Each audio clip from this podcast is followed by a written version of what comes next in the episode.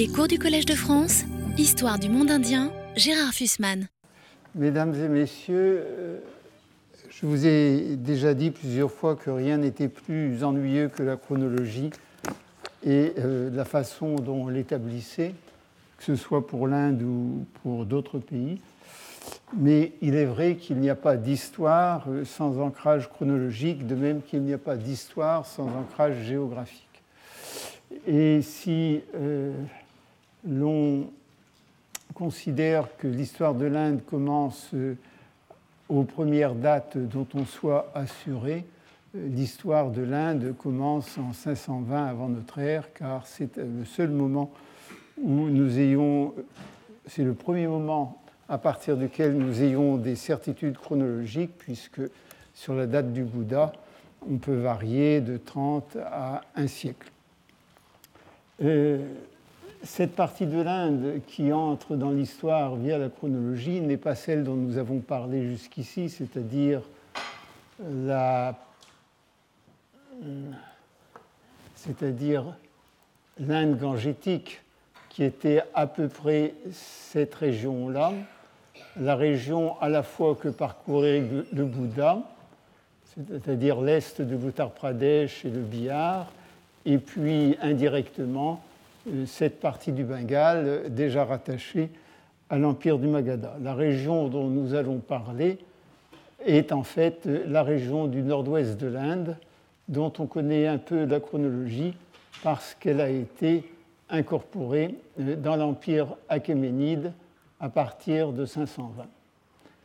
C'est euh, cette région que vous voyez là, et euh, plus précisément le Gandhara sur la rive droite de l'Indus, Taxila dont le rôle ici dans le nord du Pendjab n'est pas clair, et puis toute la province de l'Indus euh, dont les sources euh, concernant l'Empire achéménide euh, nous parle un peu. De cette Inde du Nord-Ouest, qui est une Inde réelle, même si aujourd'hui c'est le Pakistan, euh, les textes qui nous parlent du Bouddha ne nous en parlent absolument pas, puisque le Bouddha n'est jamais allé dans cette région et qu'il en est resté séparé par toute la région de Delhi, en gros, c'est-à-dire par près de 800 à 1000 kilomètres. Effectivement, les textes qui euh, nous racontent la vie du Bouddha n'ont aucune raison euh, de nous parler de cette région, qui, euh, à l'époque, encore une fois, était sous contrôle achéménide, ce qui ne la rendait pas moins indienne. Nous ne savons pas s'il y avait des liens importants entre cette région du nord-ouest de l'Inde et, disons, le, Magadha en train de grandir c'est probable, mais nous n'avons euh, euh, aucun témoignage qui nous le dise. On peut penser qu'il y avait du commerce, on n'en connaît pas son volume, car il semble bien que euh, la monnaie n'ait pas existé à cette époque. Ce qui, par contre, fait l'unité et a fait l'unité de l'Inde, c'est l'unité de la présence dans ces territoires euh, de brahmanes, de communautés de brahmanes, et donc euh, d'une culture védique et post-védique. Euh, ça, c'est tout à fait sûr, bien que nous n'en ayons pas de traces écrites véritablement, mais on sait que dans l'Inde du Bouddha, il y avait des brahmanes, et l'on sait que dans l'Inde achéménide et plus tard l'Inde d'Alexandre, il y avait des brahmanes, et que ça a continué assez longtemps puisque si vous regardez l'exposition sur le Gandhara qu'il y a au musée Guimet, vous verrez sur les bas-reliefs euh, gréco-bouddhiques du Gandhara euh, de nombreuses figures de Brahman. C'est ça qui fait l'unité de l'Inde à l'époque, en tout cas c'est la seule chose euh, que l'on saisisse. Du point de vue politique, il n'y a strictement aucune unité.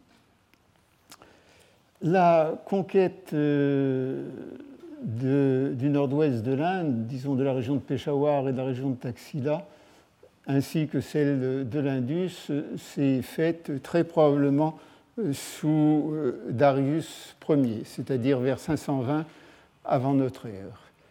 Et théoriquement, la domination achéménide cesse au moment où les troupes d'Alexandre franchissent l'Hindoukouche, c'est-à-dire en 327.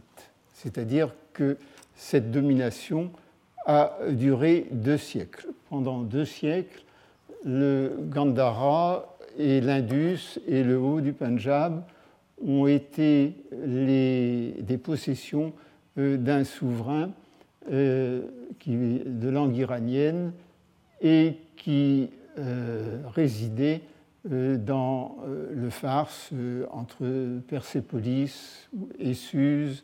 C'était un souverain qui se promenait beaucoup. Ne croyez pas que pour les Iraniens de l'époque, pour les Iraniens achéménides, euh, le Gandhara été une terre fondamentalement étrangère. C'était certainement une terre beaucoup moins étrangère que euh, la Babylonie ou l'Égypte qui parlait des langues très différentes euh, des langues des souverains achéménides. Dialecte vieux perse que nous connaissons par les inscriptions achéménides de Darius et de ses successeurs est encore très proche du sanskrit.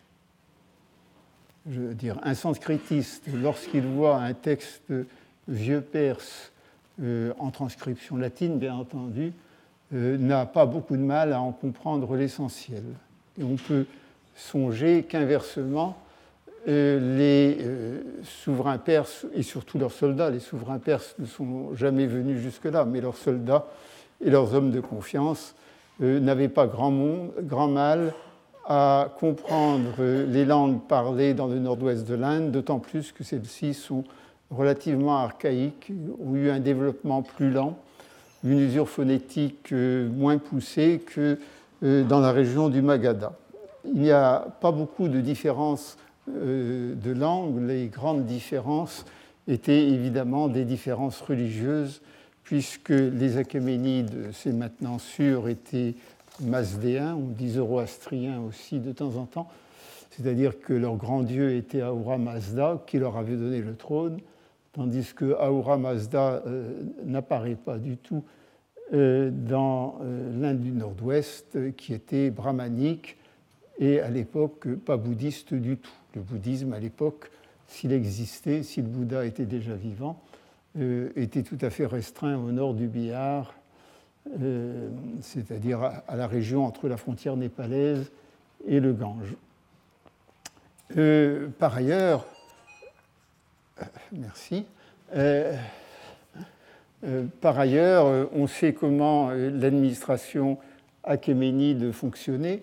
Il y avait une aristocratie mède et perse qui parlait donc une langue iranienne qui était le vieux perse. Le Mède était peut-être légèrement différent. Et il y avait, dans cette aristocratie, il y avait euh, les chefs de l'armée et une partie de l'armée, les contingents Mèdes et Perses de l'armée, mais l'administration civile était confiée à des scribes araméens polyglottes qui euh, écrivaient entre eux en araméen, mais lisaient euh, dans la langue du pays. C'est-à-dire qu'ils recevaient de leurs collègues euh, scribes achéménides, par exemple de Babylone ou d'Égypte, une lettre en araméen, un rapport en araméen, qui avait été dicté par un satrape perse en, euh, vieux perse. Il, la recevait, il recevait la traduction de ce discours du satrape vieux perse en araméen, il le lisait pour eux en araméen, mais il le lisait tout au destinataire en vieux perse. C'est ce que mon collègue Gershevitch appelait l'allotographie euh, du vieux perse.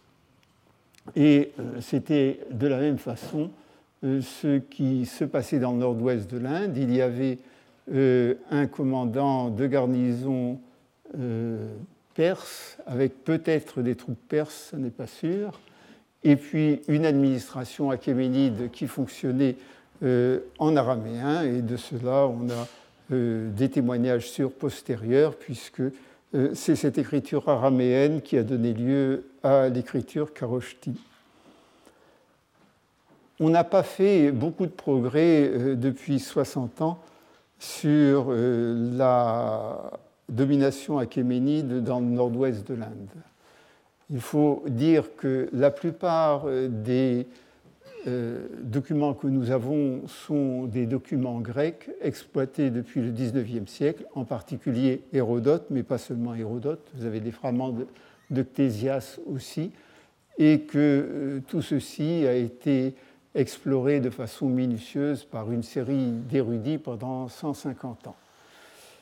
Euh, logiquement, comme je fais un bilan des nouvelles découvertes, je ne devrais rien dire ce qu'il y a, c'est qu'il y a quand même eu des découvertes. Il y en a eu très peu dans la région, il y en a eu à Kandahar, mais il n'y en a pas eu proprement dite euh, en, Inde. Mais il y a eu beaucoup de découvertes euh, à l'intérieur de l'Empire achéménide. Et on s'aperçoit que on s'aperçoit que bien que ça ne soit pas tout à fait entré dans les mœurs, que le récit d'Hérodote, qui est très précis, très détaillé, est un récit fait a posteriori à partir de sources orales et qu'il a été en partie reconstruit. Et en particulier, ce qui nous intéresse, c'est l'histoire de ce que Hérodote nomme les noms, N-O-M-E, et qui seraient des circonscriptions fiscales, dont la vingtième serait la circonscription dite de l'Indus, Indus, c'est de là que vient notre nom euh, Indus, euh, qui aurait euh, versé l'impôt maximum à la cour achéménide, c'est-à-dire 360 talents d'or, beaucoup plus que tout que n'importe quel autre nom.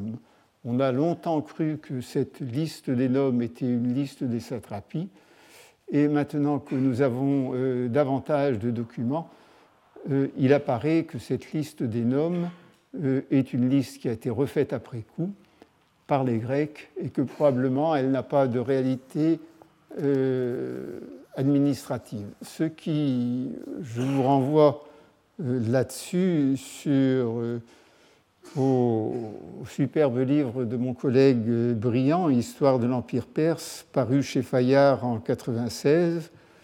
Mais euh, vous avez d'autres études qui confirment ce point de vue, donc celle de M. Thierry Petit, qui s'appelle Satrape et satrapie dans l'Empire achéménide, et celle de M. Vogelsang, The Rise and Organization of the Achaemenid Empire, euh, paru chez Brill en 1992.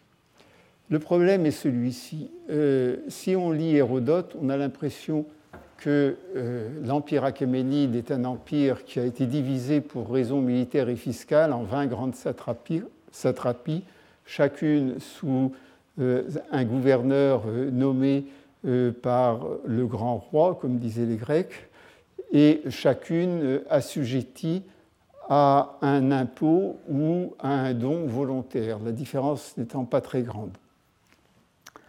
Quand on regarde maintenant euh, les documents achéménides, et en particulier les listes de peuples euh, dont euh, nous en avons cinq, soit dans les inscriptions, soit sous les représentations des peuples, soit à Persépolis, soit sur les tombes de Nakshirustam, ces 20 satrapies n'apparaissent nulle part.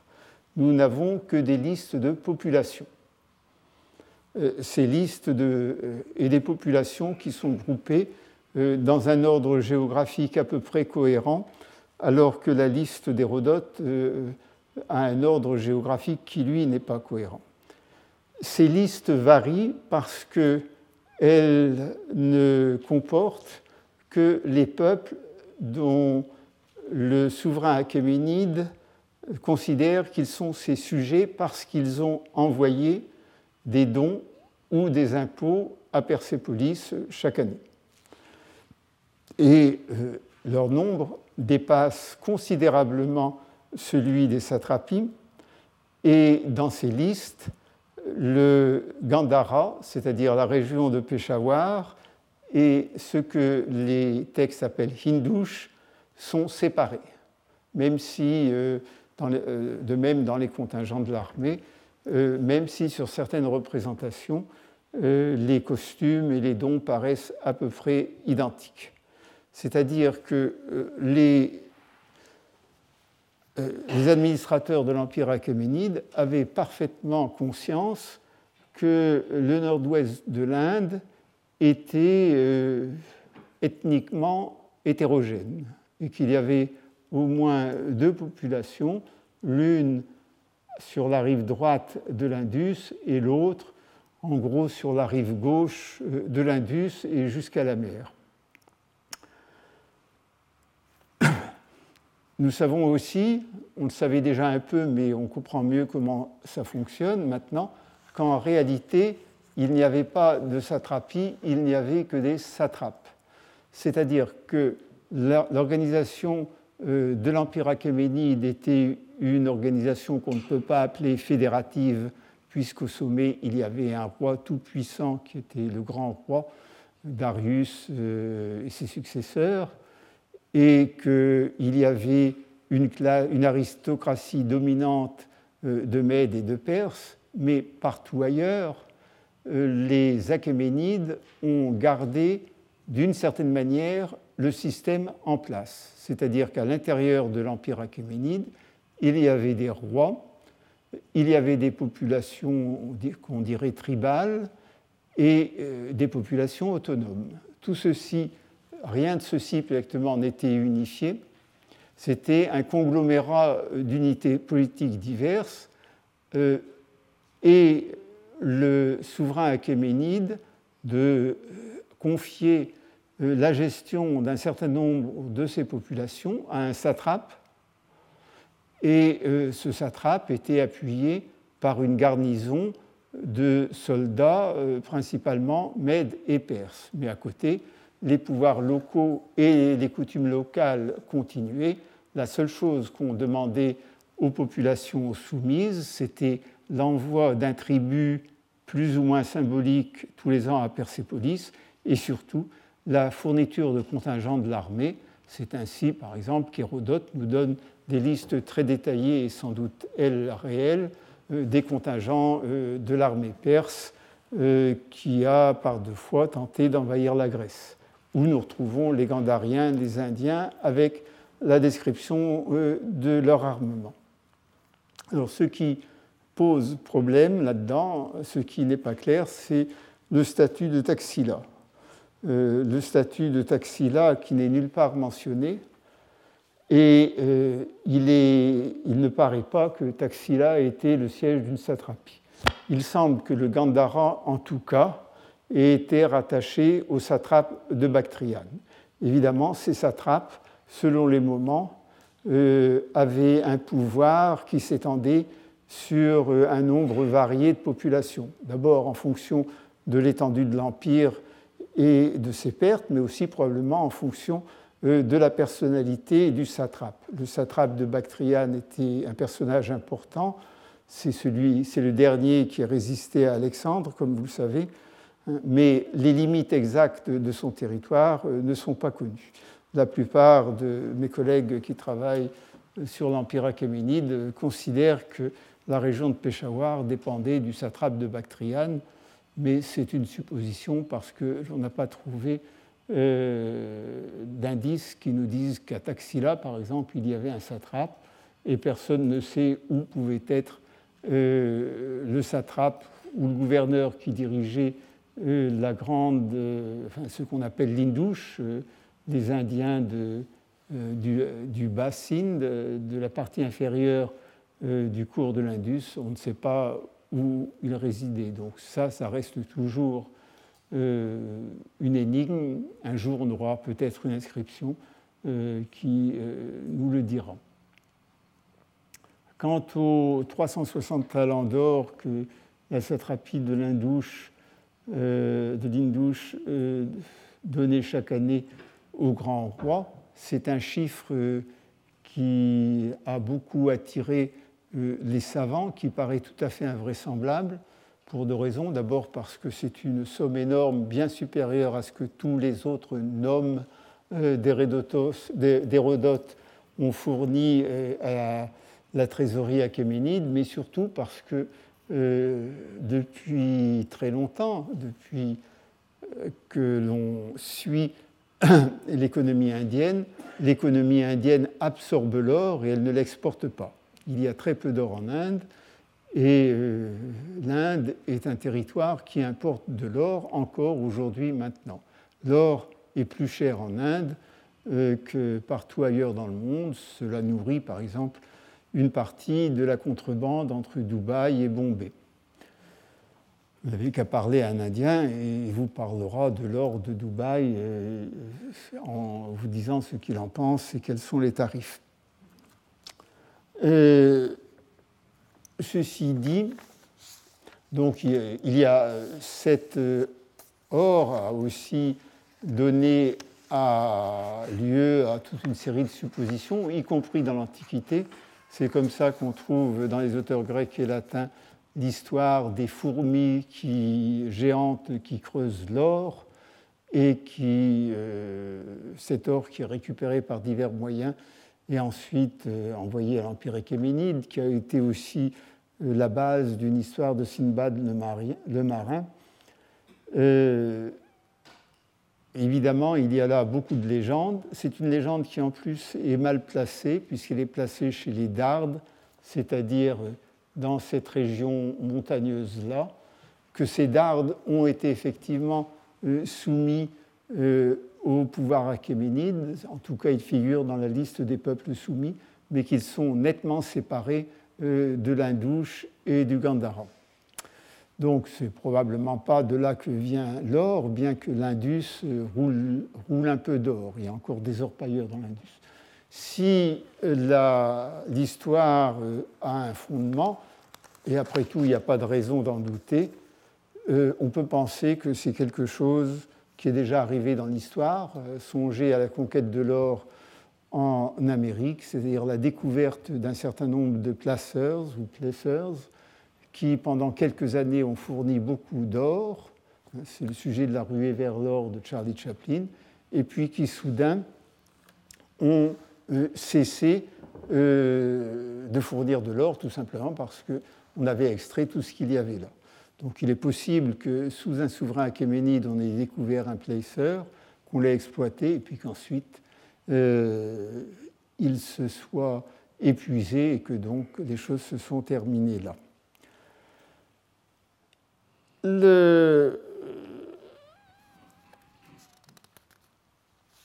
Vous voyez qu'on ne peut pas dire grand-chose sur, euh, sur la domination achéménide. Il faut bien quand même se dire que ça a été quelque chose d'extrêmement important. Ça a été quelque chose d'extrêmement important euh, parce que euh, c'est ainsi que la liaison entre l'Inde et la Méditerranée a été faite pour la première fois. Il est clair que l'empire achéménide, qui s'étendait de l'Égypte et des côtes de la Méditerranée jusqu'à l'Inde, avait des voies de circulation, et ce sont ces voies de circulation euh, qu'Alexandre euh, a empruntées et qu'ensuite le commerce international a emprunté. Je vous en euh, dirai un mot dans un instant. le contact, l'instauration de l'Inde comme partenaire on ne dira pas d'un commerce, mais en tout cas de relations mondiales, euh, ça date de l'Empire achéménide. À partir de ce moment-là, on peut considérer que l'Inde euh, appartient à un système d'échange qui couvre non seulement toute l'Asie antérieure, mais au-delà euh, l'Occident. Encore qu'en 520, l'Empire romain était loin d'exister. La seconde chose euh, qui est sûre, c'est que euh, l'Empire achéménide a laissé des traces qui seront euh, utilisées par la suite en Inde. Les Indiens ont toujours eu une grande méfiance pour l'écriture. Comme vous le savez, les textes védiques n'ont pas été écrits et les textes normatifs euh, refuse l'écriture, par exemple, dans les tribunaux, une preuve orale donnée par des témoins est supérieure à, un contrat écrit. Par contre, les Achéménides ont abondamment utilisé l'écrit, en particulier parce que leur administration était héritière des, des royaumes mésopotamiens qui, eux, utilisaient beaucoup l'écriture. Les Achéménides ont inventé une écriture pour le vieux perse, et, enfin, en tout cas, pas, les souverains, mais en tout cas, euh, leurs administrés, ils ont inventé, ils ont utilisé l'écriture élamite et ils ont surtout euh, utilisé euh, l'écriture araméenne qui est l'origine de toutes les écritures de type sémitique s'écrivant de droite à gauche comme l'arabe et l'hébreu. Et c'est cette écriture qui a été utilisée dans le nord-ouest de l'Inde et qui manifestement a donné naissance à la première écriture indienne, la Karoshti, qui euh, doit apparaître soit euh, à la fin de la domination achéménide, qu'on n'arrive pas très bien à dater, euh, soit tout de suite après l'apparition d'Alexandre. En tout cas, il y a toute une série d'éléments qui permettent à M. Falk et à moi-même de dater la Karoshti d'avant l'Abrahamisme. C'est la première écriture indienne, c'est la première administration faisant, euh, faisant appel à l'écriture, c'est la première économie faisant appel d'une certaine manière à la monnaie. On a découvert dans la région de Kaboul et on a découvert euh, dans le Gandhara euh, des trésors de monnaie remontant à l'époque achéménide, pas seulement des monnaies achéménides d'ailleurs, il y a dedans des monnaies grecques, puisque comme euh, Daniel Schlumberger l'avait montré en son temps, l'empire achéménide finissant avait beaucoup utilisé le monnayage grec ou des contrefaçons de monnaie grecque comme monétaire. L'Inde a commencé à connaître la monnaie grâce aux achéménides. Et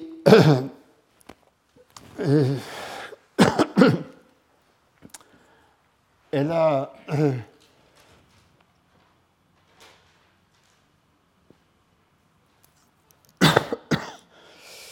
euh, et elle a probablement euh, commencé à connaître ce système d'administration où vous avez euh, des populations autonomes qui se contentent de payer une fois par an le tribut au souverain supérieur elle a également probablement euh, pris cette forme administrative des Achéménides.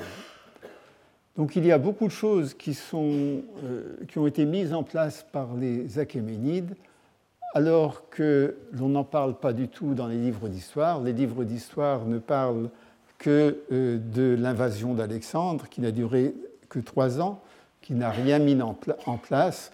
L'influence grecque, elle, elle est très postérieure à euh, l'arrivée d'Alexandre. L'influence grecque date du moment où s'est établi euh, en Bactriane un royaume euh, gréco-bactrien, et à partir du moment où les rois grecs de Bactriane ont décidé d'envahir l'Inde, et pendant plus d'un siècle ont été maîtres de l'Inde du Nord. Alors là, ça a duré longtemps. Ça a duré en fait dans certaines régions et au Gandhara jusqu'au début du premier siècle de notre ère, et là, ça a eu de l'importance.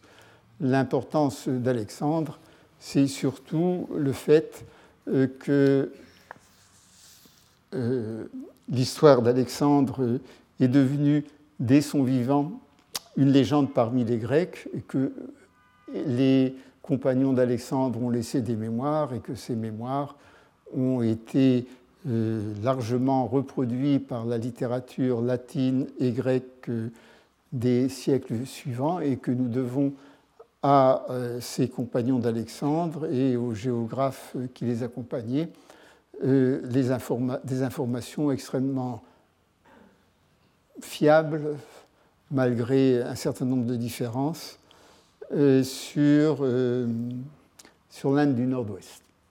Voilà à peu près tout ce qu'on peut dire sur la domination achéménide.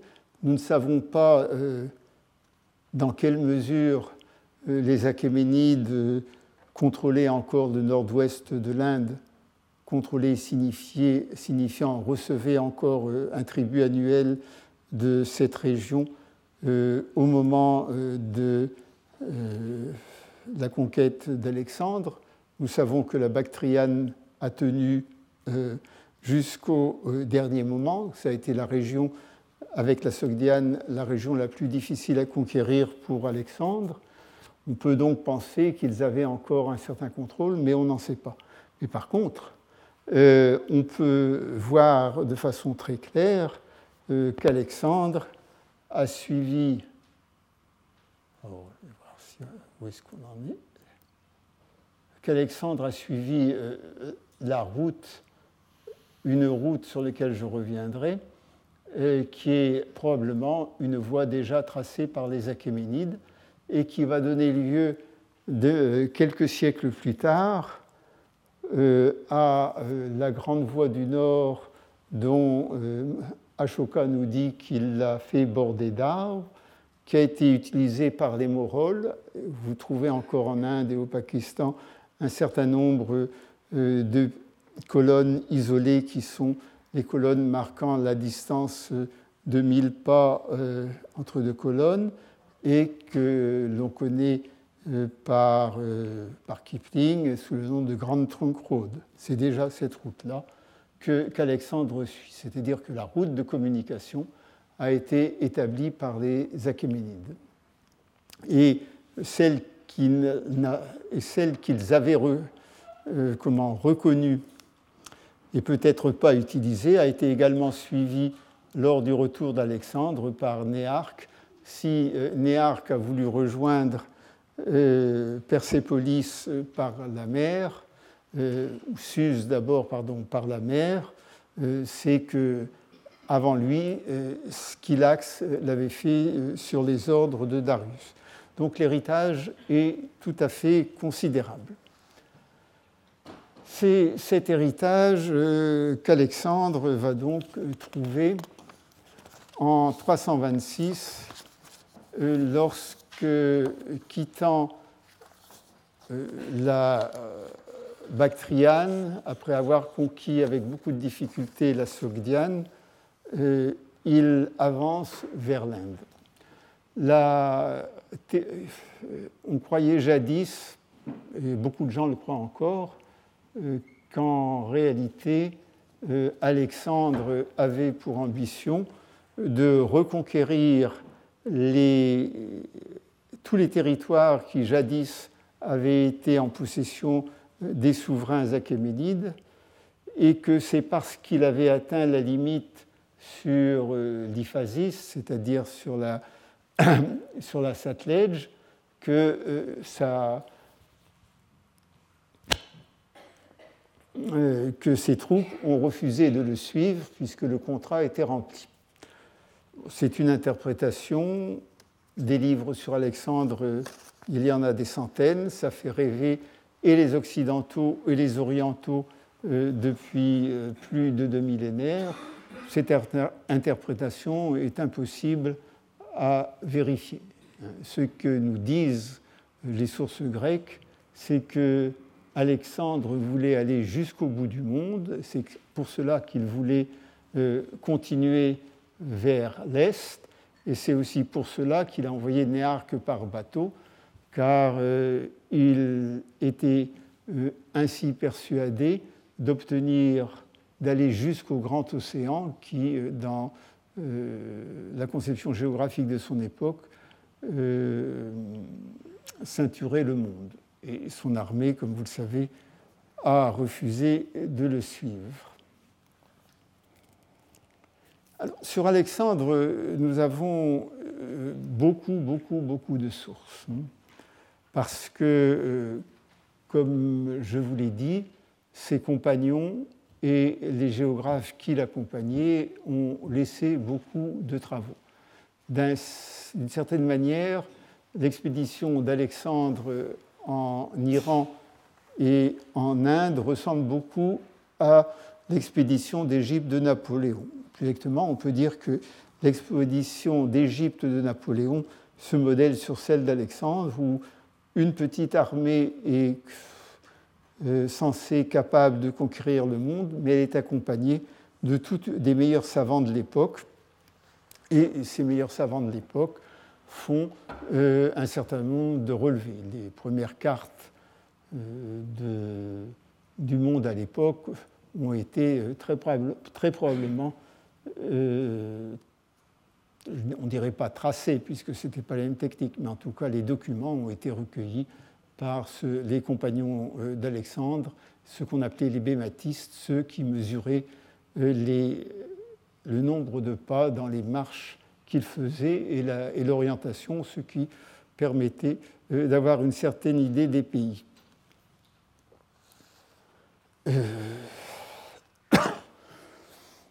Quand Alexandre est à Bactre, il a manifestement une certaine idée euh, de ce qu'est l'Inde. Il a euh, une certaine idée puisqu'il convoque euh, le roi Taxil.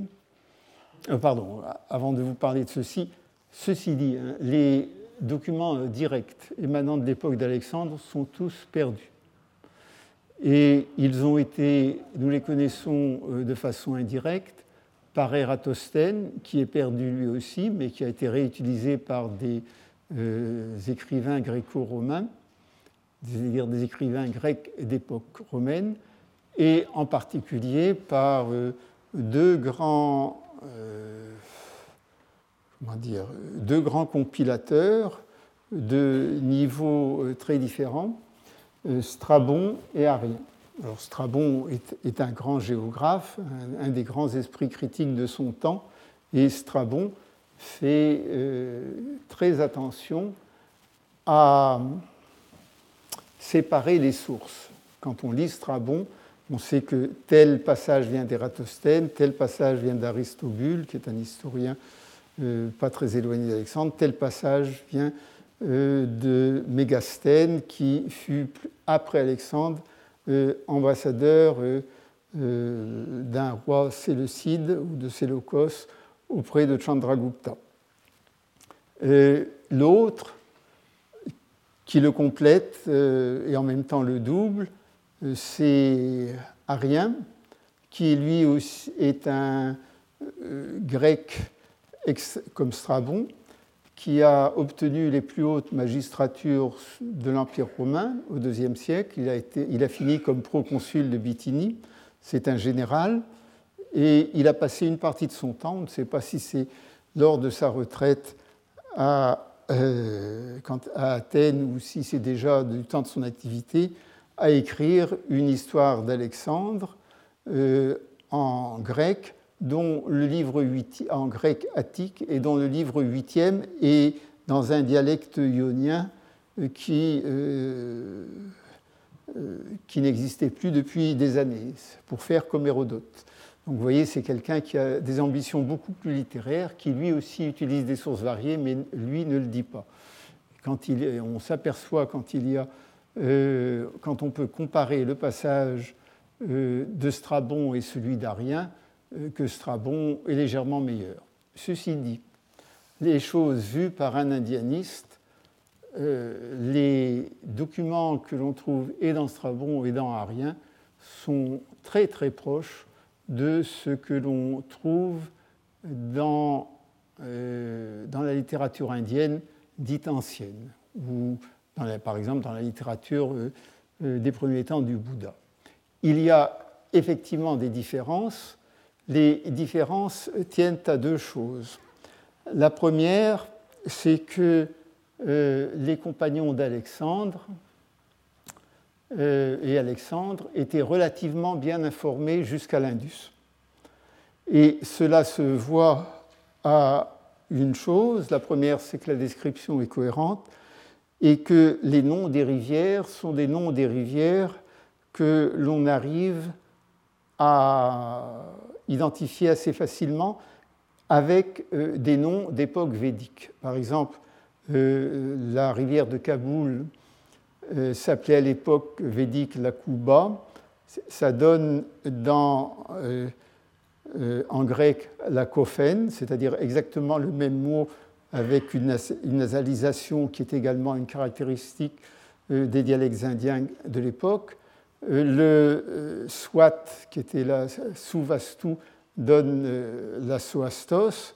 Le sind devient l'indus avec l'orthographe ionienne, c'est-à-dire puisque les ioniens euh, ne prononçaient pas euh, un S initial et le transformaient en. et euh, n'avaient pas non plus d'aspiration initiale pour remplacer ce S. on, a des, et on a des toponymes qui sont tout à fait cohérents.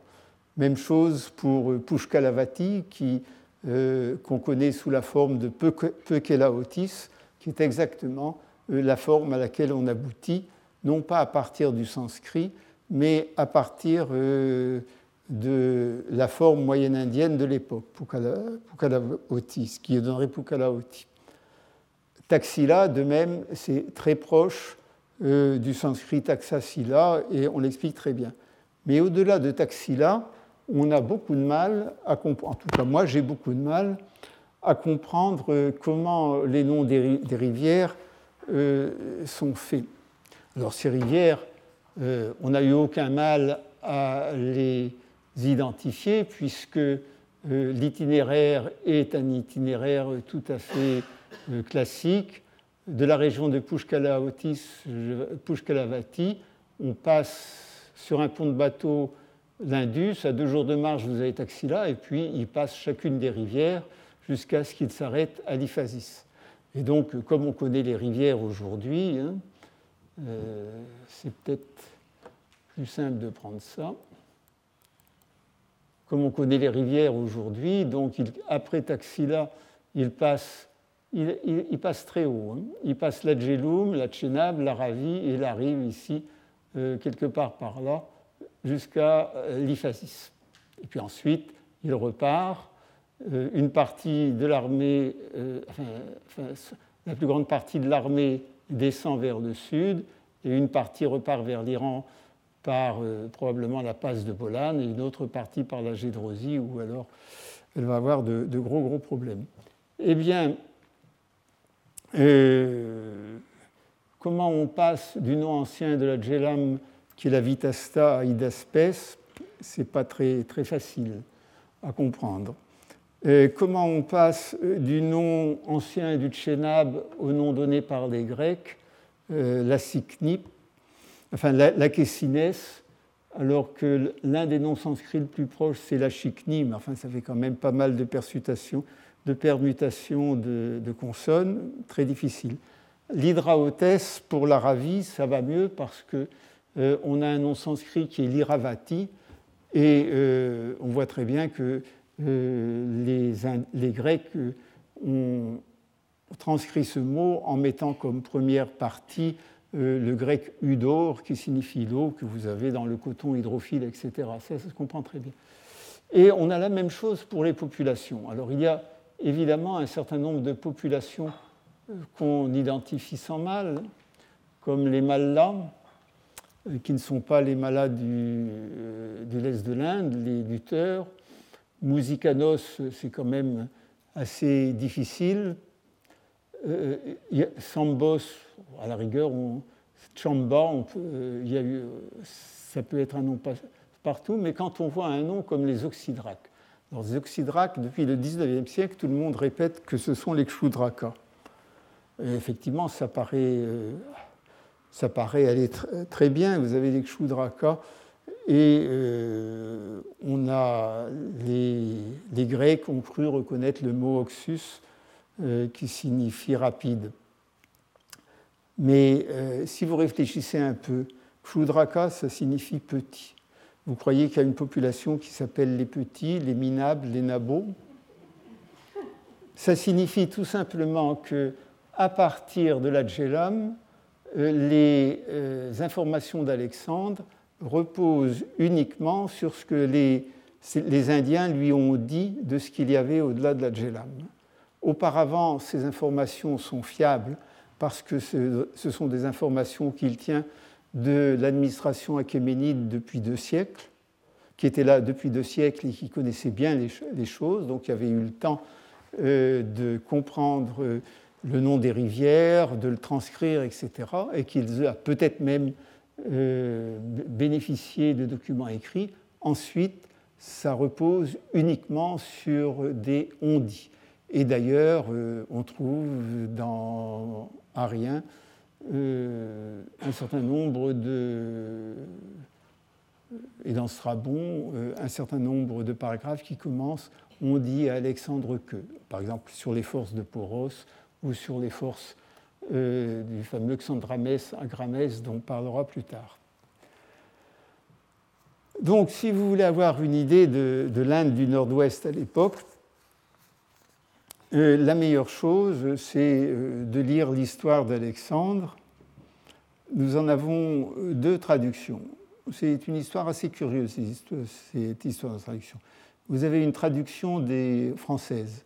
Nous avons une traduction récente de Pierre Saviniel qui, donne toute l'anabase euh, c'est-à-dire toute l'histoire d'Alexandre, y compris l'Inde, euh, la conquête de l'Inde et le retour à Persépolis, avec le livre 8, qui lui est en dialectonien, et qui est,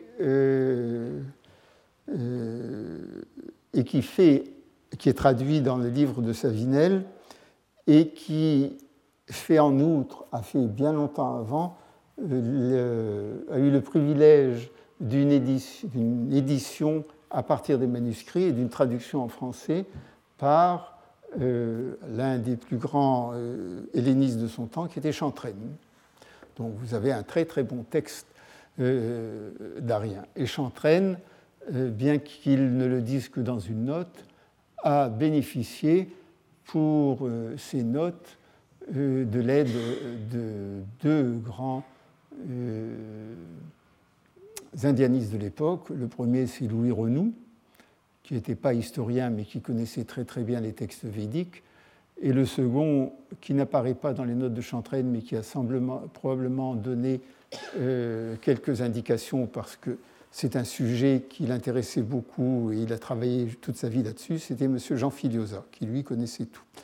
Donc le texte de Chantraine et ses notes sont excellents les notes de Savinel, euh, elles sont absolument nulles. Euh, sont absolument nulles. Euh, donc on, suit en gros le, trajet d'Alexandre et on regarde sur une carte dans un atlas scolaire. Par là, il y a une ville qui s'appelle Multan. Alors ça doit être telle ville, ça doit être la capitale de Musikanos. Et c'est donc, entre parenthèses, vous avez Multan ou Jalalpur, qui sont des, euh, non tout à fait récents, sans aucune preuve, et, euh, euh, et qui sont parfois mal orthographiés, que Multan étant orthographié Maltoun. Vous voyez ce que ça peut donner. C'est le, grand problème toujours de l'édition des textes grecs consacrés à l'Inde depuis le XIXe siècle.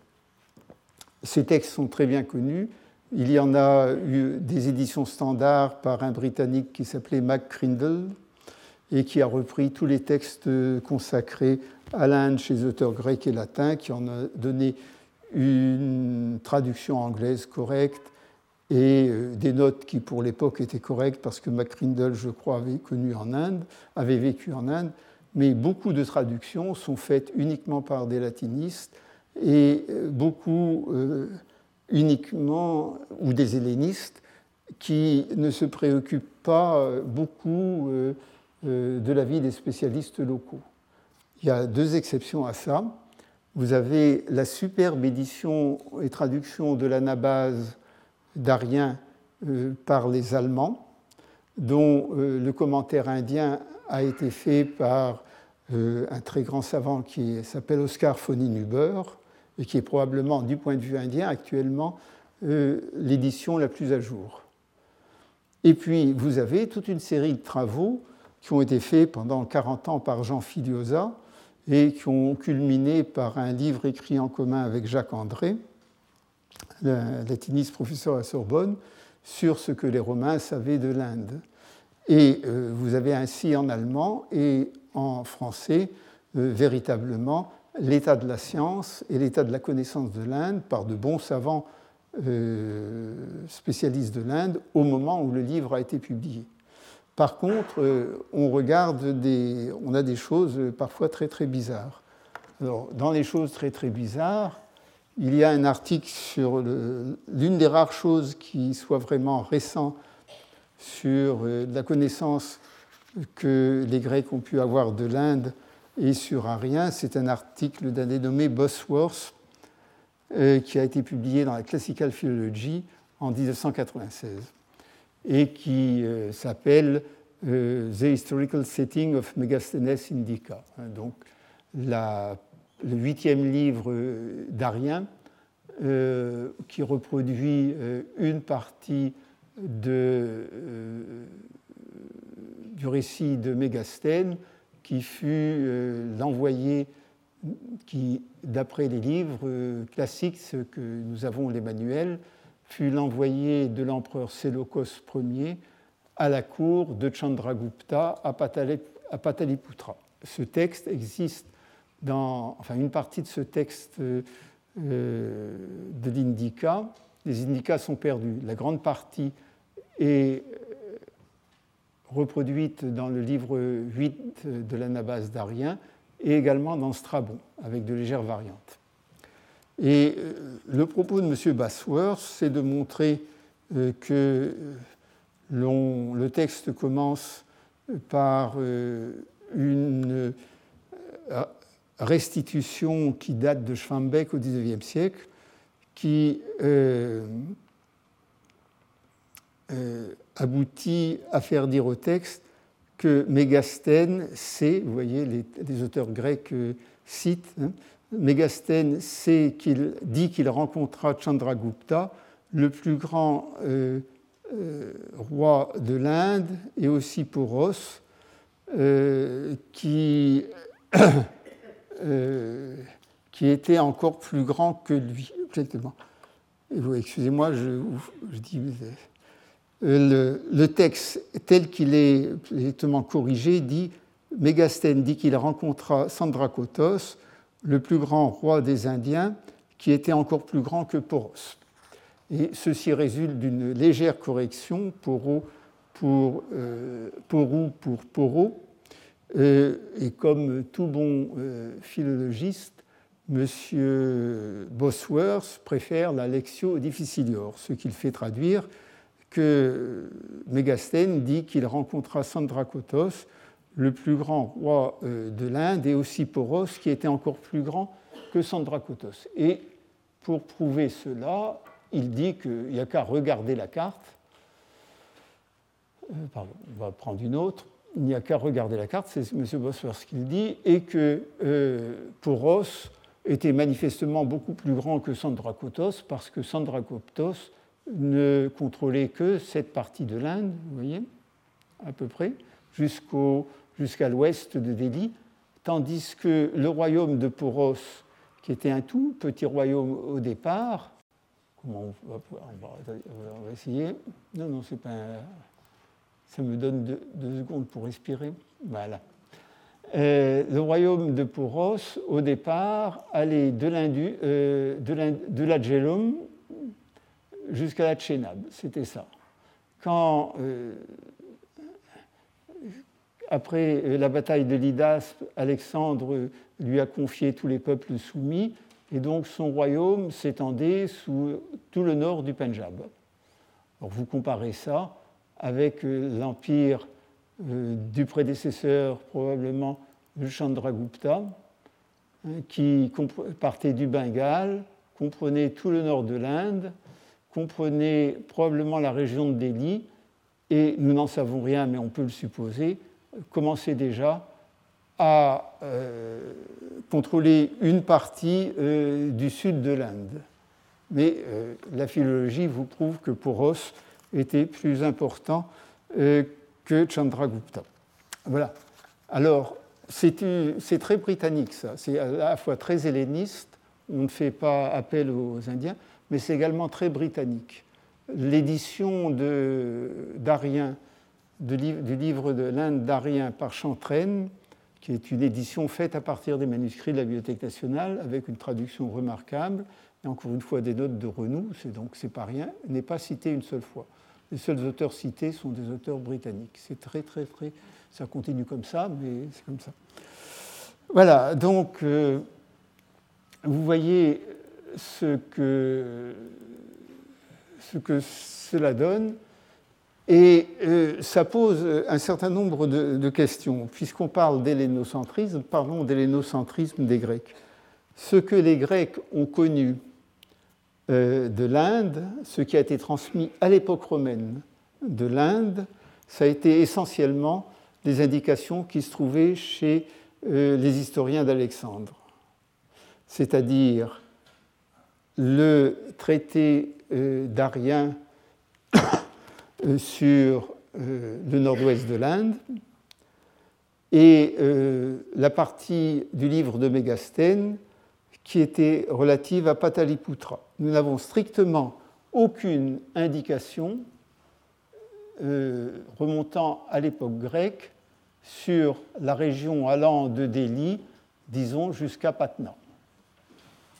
Or, il se trouve qu'après la conquête d'Alexandre, Évidemment, ces régions sont devenues indépendantes, mais très rapidement, dès 313, euh, c'est-à-dire 20 ans après la conquête d'Alexandre, elles ont été au pouvoir des qui, qui, nous ont laissé indirectement quelques témoignages de leur présence, puisqu'il y a une inscription d'Ashoka à Kandahar, euh, ici, euh, mais que surtout, elles ont été entre 200 euh, de notre ère, en gros, 175-200, hein, et 200 avant notre ère et 50 de notre ère, au contact et au pouvoir des pouvoirs grecs de Bactriane. Et que donc il y a eu pendant deux siècles une connaissance intime des Grecs, de locaux, en tout cas des Grecs de Bactriane, de ce qu'il y avait en Inde, puisqu'ils en étaient les rois, et qu'ils en extractaient, je ne sais pas si c'est le mot français, mais en tout cas c'est le mot anglais, euh, euh, le tribut. Et ça ne s'arrête pas là. Au 1er et au 2e siècle, il y a une connaissance intime de l'Inde aussi par les commerçants romains. Tout ceci euh, a quasiment disparu. On a quelques bribes chez Pline l'Ancien, quelques bribes chez les auteurs latins.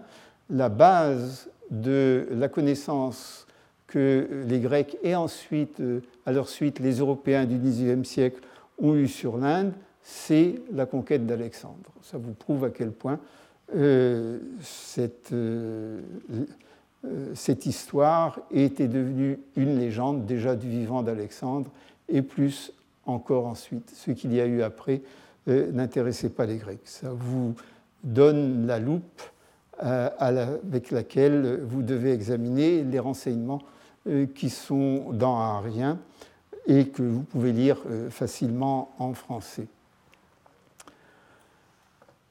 Euh, ceci dit, encore une fois, l'ensemble des, des, renseignements sont loin d'être faux. Ils avaient peut-être une mauvaise oreille pour les noms propres, mais ce qu'ils voyaient, ils le comprenaient assez bien. Et l'une des choses qui est très curieuse que,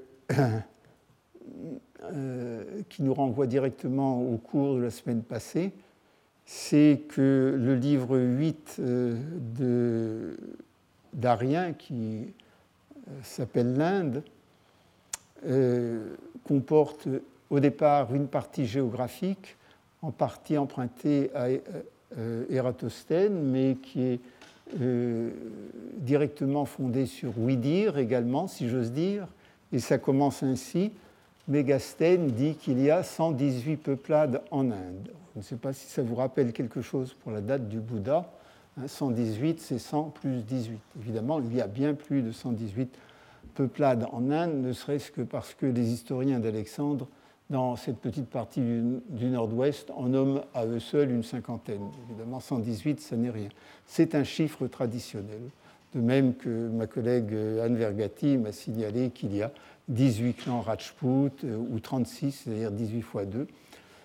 Ce sont euh, des chiffres traditionnels que l'on apprend à reconnaître seulement d'une certaine manière par hasard quand on est intrigué par le fait que le chiffre 18 revient tout le temps alors qu'il n'a aucune justification, disons, numérologique. Voilà. Donc, on parlera un tout petit peu d'Alexandre la fois prochaine et de l'état de l'Inde qu'il trouve, il n'y a véritablement rien de nouveau, mais puisque je suis le cours de l'Inde, il suffira que euh, j'en parle une dizaine de minutes. Et pour le reste, euh, si cela vous intéresse, euh, vous achetez la Budée d'Arien et vous en saurez beaucoup. En plus, ça se lit très bien. Voilà, cinq minutes de repos.